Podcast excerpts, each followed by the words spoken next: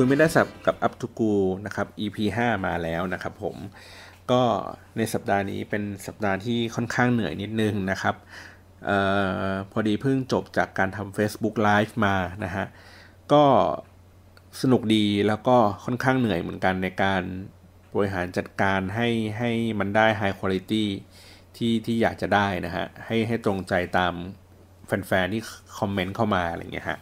ก็ใช้เวลาในการเรียนรู้อยู่พักใหญ่ๆเหมือนกันเนาะว่ามันมีความวุ่นวายสลับซับซ้อนนะครับแล้วก็ต้องขอบคุณแบบมากๆเลยก็คือวิดีโอของพี่หาวนะฮะที่สอนวิธีการทำ Facebook Live อย่างละเอียดเลยนะฮะบอกอธิบายถึงขั้นตอนวิธีการแล้วก็เทคนิคเล็กๆน้อยๆที่ทำให้ตัว Facebook Live มันน่าสนใจนะฮะสิ่งที่เรียนรู้จากการทำมาเองนะค้นพบว่ามันต้องใช้อุปกรณ์ที่ค่อนข้างจ่ายตังค์ต้องเยอะหน่อยอ่ะถึงจะได้งานที่ดีงานที่ออกมาดีงานที่ได้คุณภาพที่ดีนะครับมันต้องมีอุปกรณ์ค่อนข้างเยอะเหมือนกันนะฮะแล้วก็เงินสามารถซื้อทุกอย่างได้จริงๆเลยอันนี้ผมยอมรับเลยนะครับคือถ้าจ่ายถึงอ่ะมีค่าใช้จ่ายที่ถ้าต้องเป็นหลักหมื่นขึ้นไปอ่ะถึงจะได้งานที่ออกมาค่อนข้างที่จะแบบดีแต่ถ้าเกิดอยากจะได้ดีมากก็ต้องเป็นแบบ 30,000 50,000 อะไรอย่างงี้กันไปนะอันนี้ไม่รวมกล้องนะฮะเป็นแค่อุปกรณ์แล้วก็พวกซอฟต์แวร์ต่างๆที่มาช่วยทำให้งานมันง่ายขึ้นนะฮะเดี๋ยวเซกชันเรื่องของ Facebook Live เดี๋ยวผมค่อยมาเล่าให้ฟังอีกทีหนึ่งแล้วกันอย่างละเอียดเนาะว่ามันทำงานยังไงแล้วก็แตกต่างจากการทำ YouTube สตรีมยังไงอะไรแบบนี้นะฮะโอเควันนี้เข้าเรื่องกันนะครับก็ที่เราคุยกันในตอน EP 4 ก็คือพูดถึงเรื่องของสื่อมวลชนกับโซเชียลมีเดียนะฮะว่ามีผลกระทบอย่างไรเมื่อโซเชียลมีเดียมันเข้ามาถึงนะครับผมจริงๆผมจะโฟกัสแค่เฉพาะสื่อมวลชนนะที่มันเป็นเกี่ยวกับนักข่าวนะครับผมจะไม่รวมตัวที่เป็นช่องรายการทีวีอย่างเช่นพวก3579หรืออะไรแบบนี้นะฮะหรือว่าช่องวันช่อง Workpoint อะไรอย่างเงี้ยผมอันนั้นเดี๋ยวไว้อีกตอนหนึ่งละกันนะฮะอันนี้พูดเฉพาะเรื่องของสื่อมวลชนเนี่ยก็จะเป็นพวกนักข่าวนะฮะนักข่าว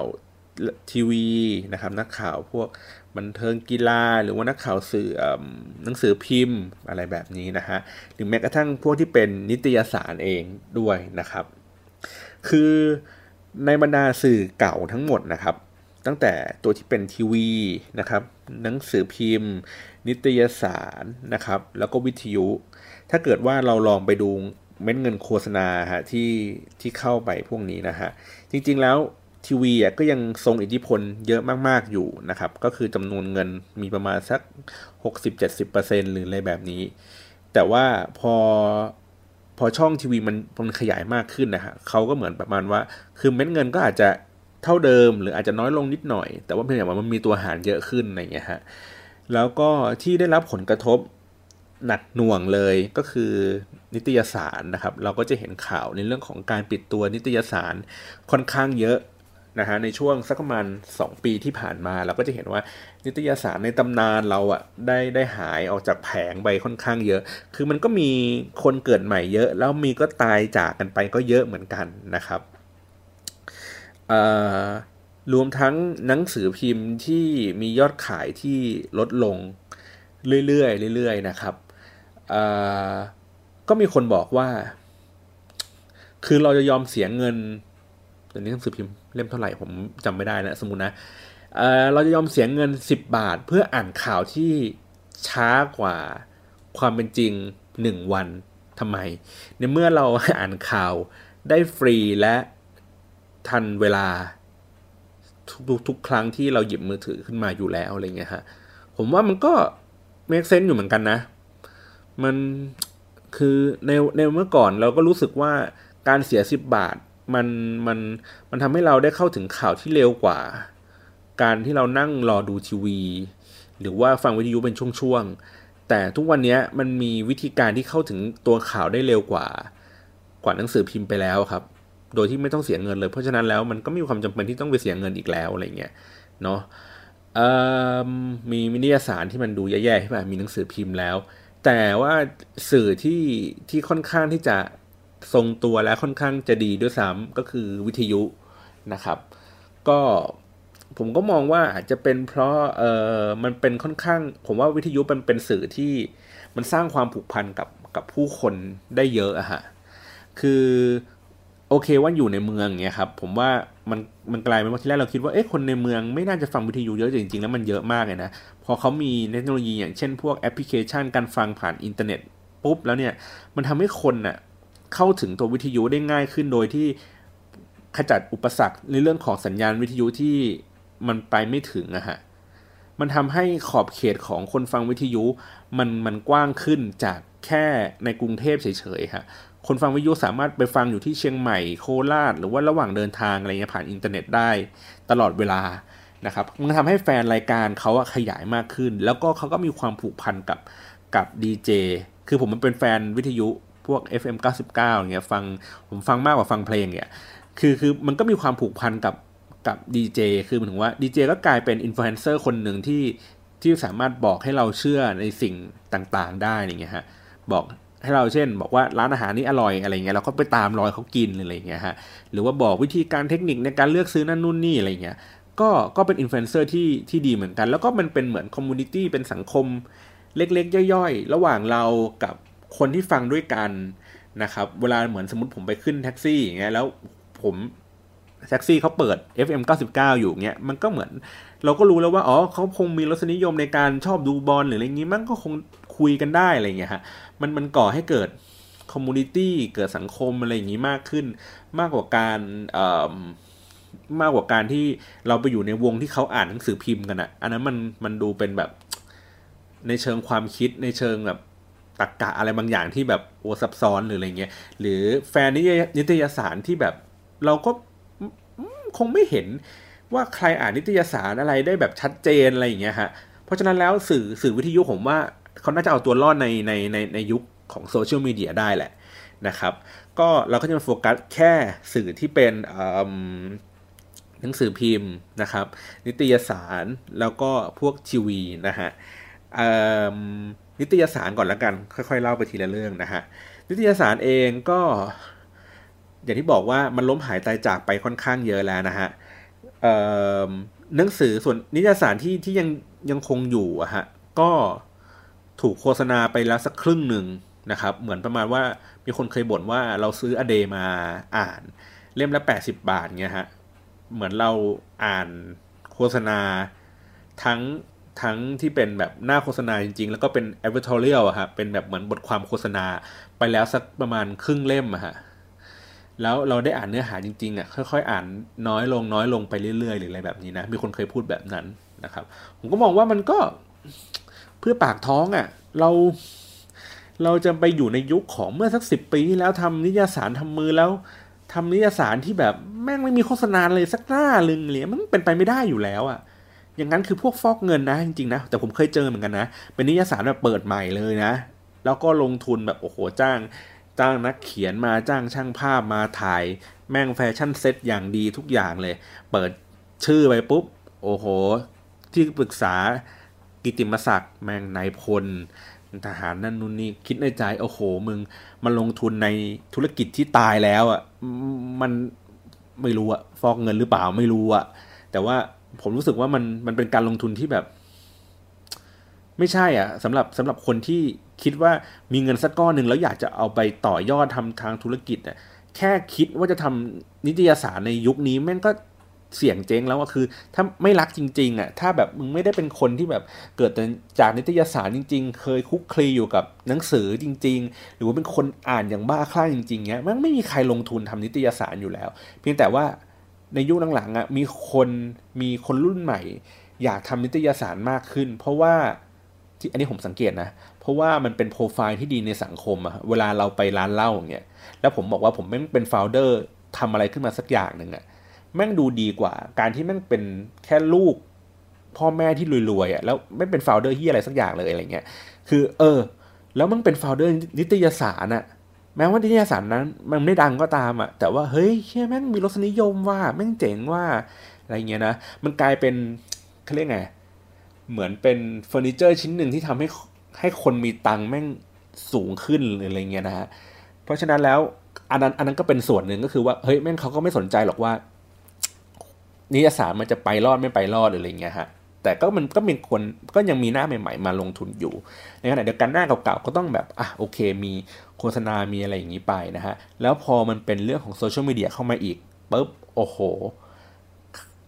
กูจะเอาอะไรไปเขียนละวะถูกไหมฮะคือประเด็นเรื่องราวต่างๆเนี่ยฮะในการทำนิตยสารหนึ่งเล่มนะฮะสมมุติว่ามันจะออกเดือนกันยาเนี่ยฮะเผลอๆมันปิดเล่มตั้งแต่สิงหากลางๆสิงหาด้วยซ้ำอ่ะแล้วมันออกอีกทีประมาณต้นกันยาสมมติถ้าออกต้นกันยาอาจจะต้องปิดเล่มตั้งแต่ประมาณสักต้นสิงหาหรืออะไรอย่างนี้เลยด้วยซ้ำเพราะฉะนั้นแล้วเนื้อหาที่มันถูกนำเสนอในเดือนกันยาครับมันจะ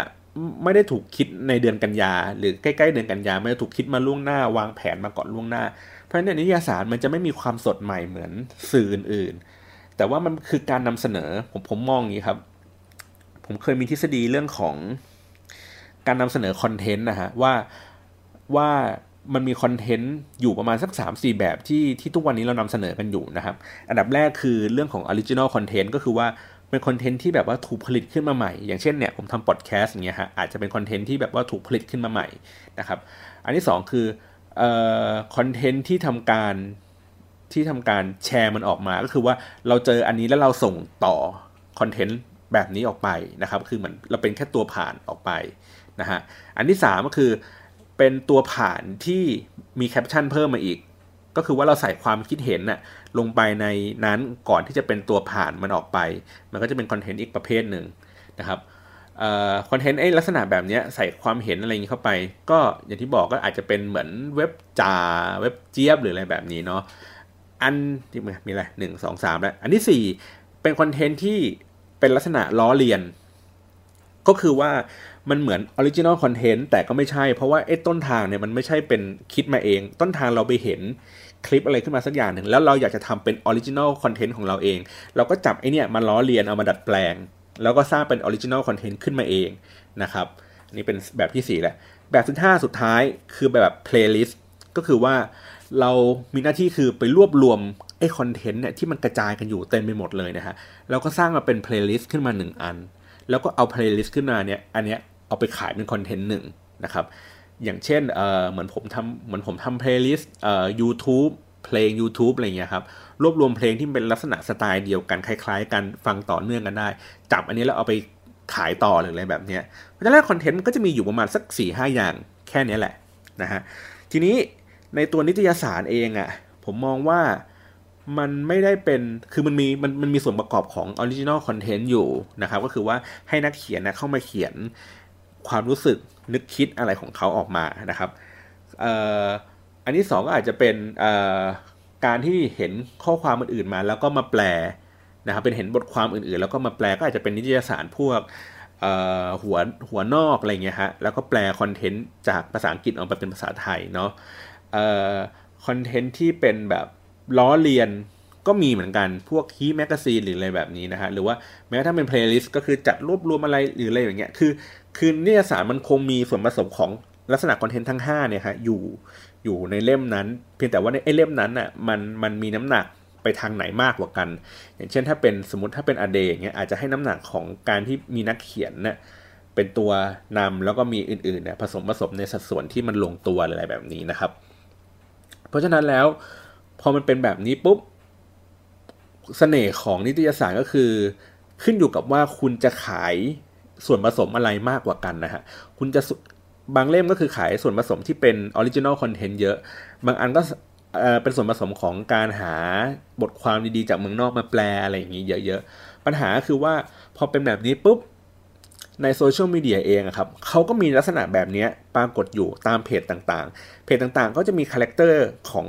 องไอ้คอนเทนต์ทั้ง5แบบนี้กระจายกันอยู่บางเพจก็ทำแต่ออริจินอลคอนเทนต์บางเพจก็ทำเป็นล้อเลียนบางเพจก็เสนอแต่เพลย์ลิสต์นะฮะเพราะฉะนั้นก็มีความมีทางเลือกที่หลากหลายอยู่นิตยสารจึงมีการแข่งขันกันระหว่างนิตยสารด้วยกันเอง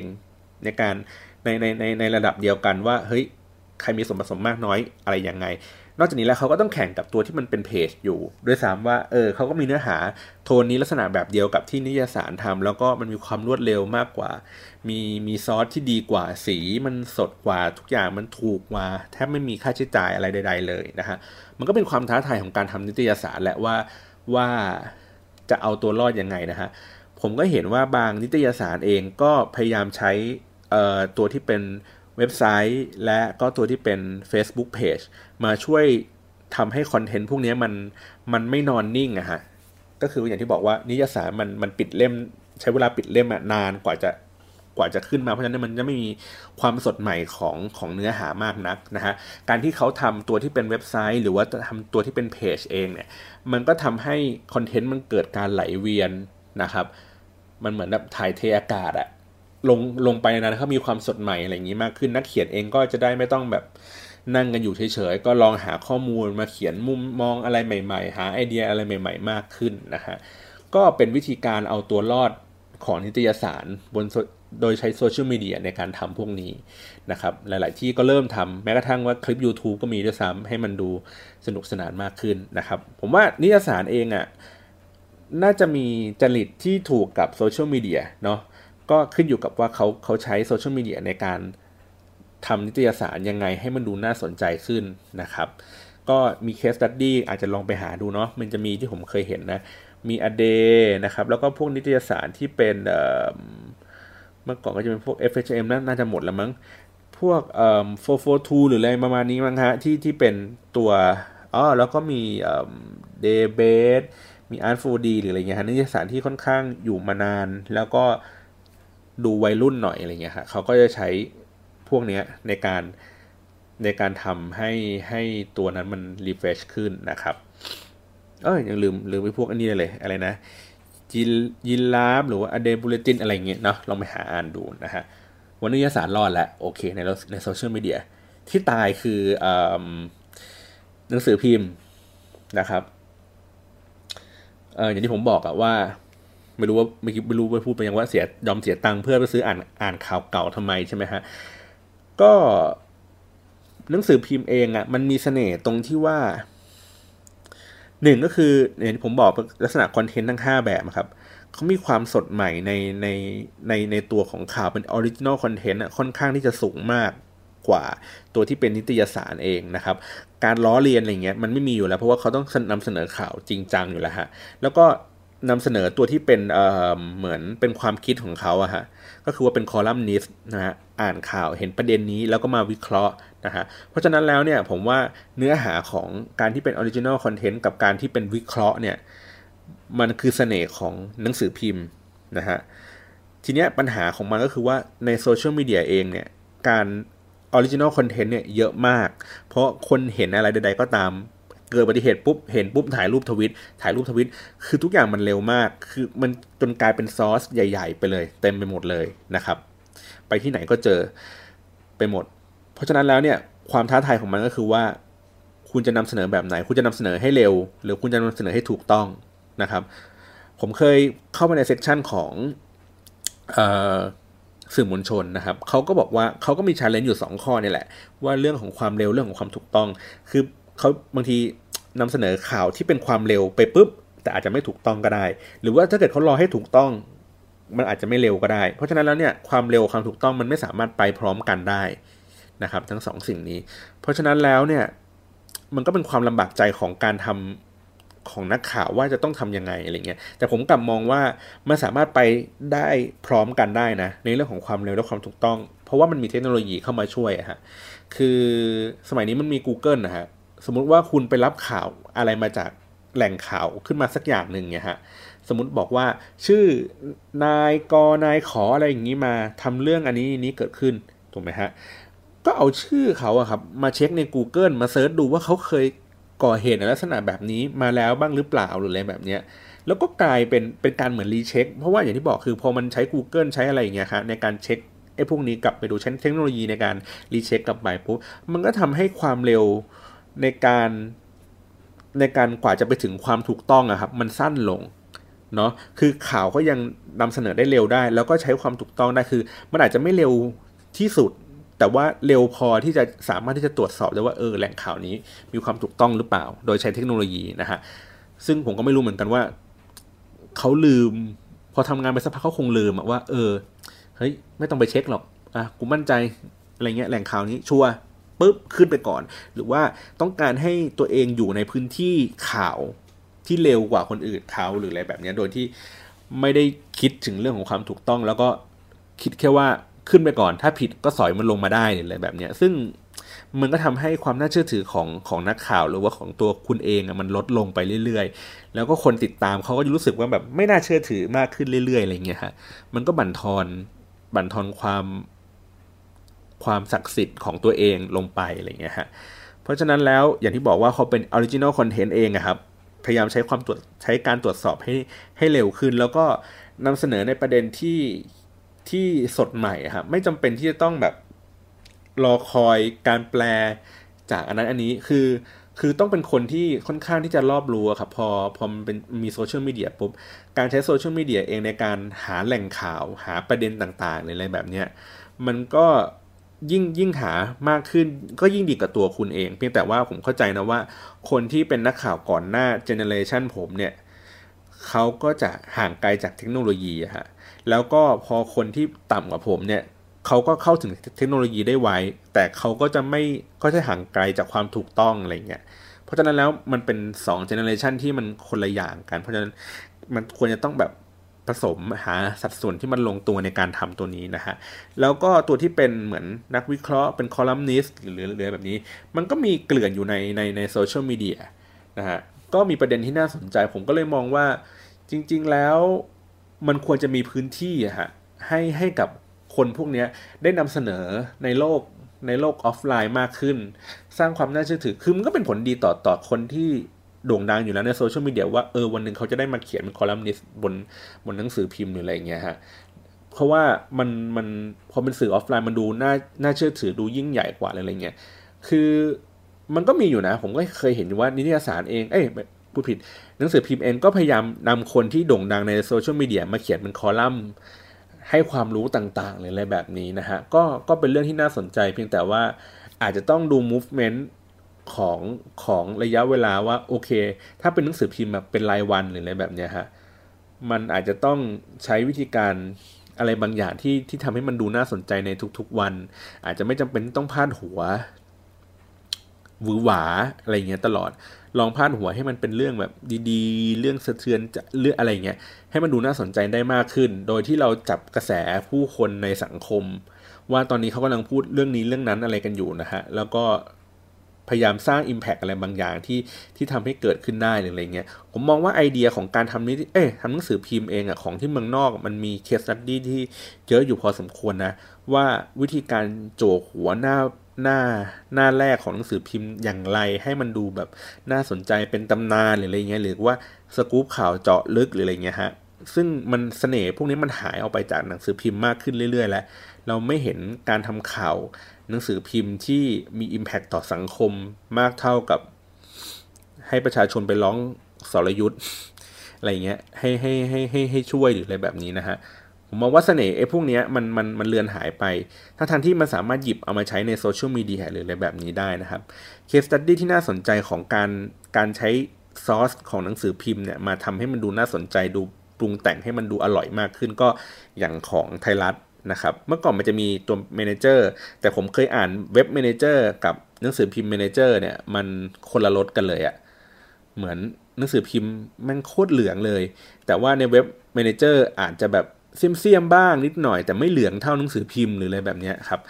แต่อย่างของไทยรัฐเองอะไรเงี้ยผมว่าเขามีส่วนผสมที่ลงตัวก็คือว่าตัวหนังสือพิมพ์เองก็น่าสนใจตัวเว็บไซต์หรือว่าตัว Facebook เองก็น่าสนใจกันคนละแบบนะฮะเหมือนผมเคยได้ข้อมูลว่าเขาจะมีเป็นคลังข้อมูลนะฮะคือนักข่าวก็ไปหาข้อมูลนี้มาลงเอาไว้ในซอสเดียวกันนะครับทั้งหนังสือพิมพ์ทั้งที่เป็นออนไลน์แล้วก็แผนกไหนอยากจะช็อปอยากจะหยิบประเด็นไหนไปเล่นอะไรเงี้ยก็สามารถที่จะหยิบมันออกไปได้เลยหรืออะไรแบบนี้นะก็เป็นเรื่องของการจัดการฐานข้อมูลที่น่าสนใจอยู่เหมือนกันนะฮะแต่ว่าตัวที่เป็น Nation TV อ่ะที่เขาพยายามเคลมว่าเฮ้ยเขาคือสื่อที่เป็น หนังสือพิมพ์แล้วก็พยายามที่จะเข้ามาอยู่ในโซเชียลมีเดียแล้วก็นำเสนอข่าวแบบโซเชียลมีเดียอะไรเงี้ยฮะผมว่าเขาหลุดออกจากตรงนั้นไปไกลแล้วคือหลุดออกจากสิ่งที่คุณเป็นก็คือว่าสิ่งที่คุณเข้มแข็งแข็งแรงอย่างที่เป็นสื่อทีวีหรือสื่อหนังสือพิมพ์คุณก็หลุดออกไปจากตรงนั้นไกลแล้วคุณเองก็ไม่ได้เข้าพวกกับสื่อที่เป็นโซเชียลมีเดียเลยคือคุณแค่ใช้งานเป็นคุณรู้แค่ว่าอันนี้มันทำงานยังไงเช่นมีบล็อกกูรู้ว่ากูเขียนบล็อกกูทำโอเคเนชั่นได้มี Twitter บังคับพนักงานทุกคนให้เล่น Twitter แต่กูก็ไม่สนใจมี Facebook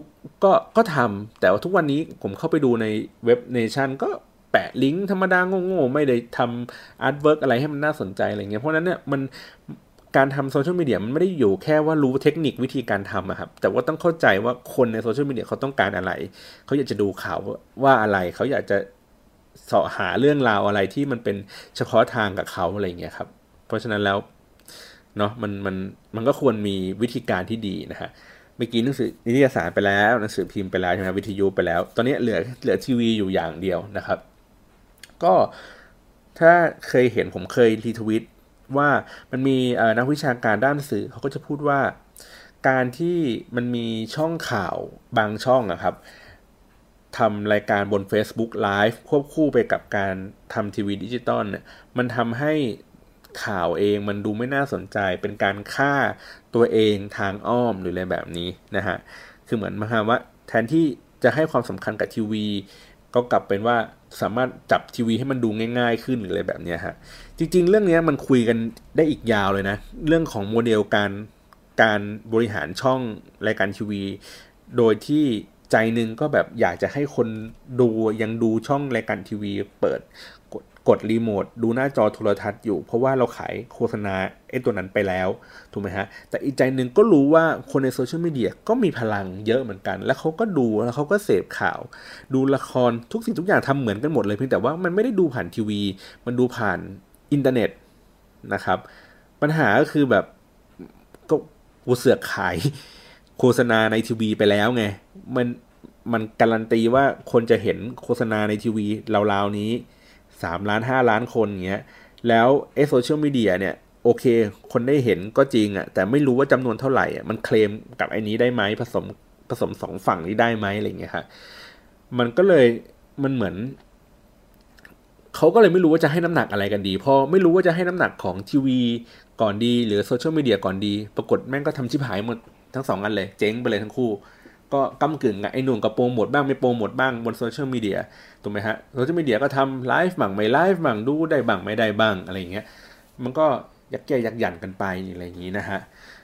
เพราะฉะนั้นแล้วผมมองว่า Facebook Live เองอ่ะ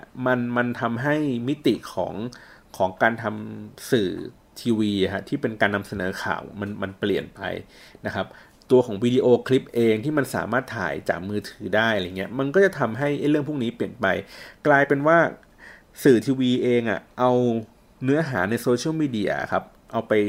ฉายในทีวีมากขึ้นเรื่อยๆแล้วก็จะเห็นว่าบางเซกชันเหมือนสมมติอย่างช่อง3เนี่ยเขาจะมีเซกชันที่แบบ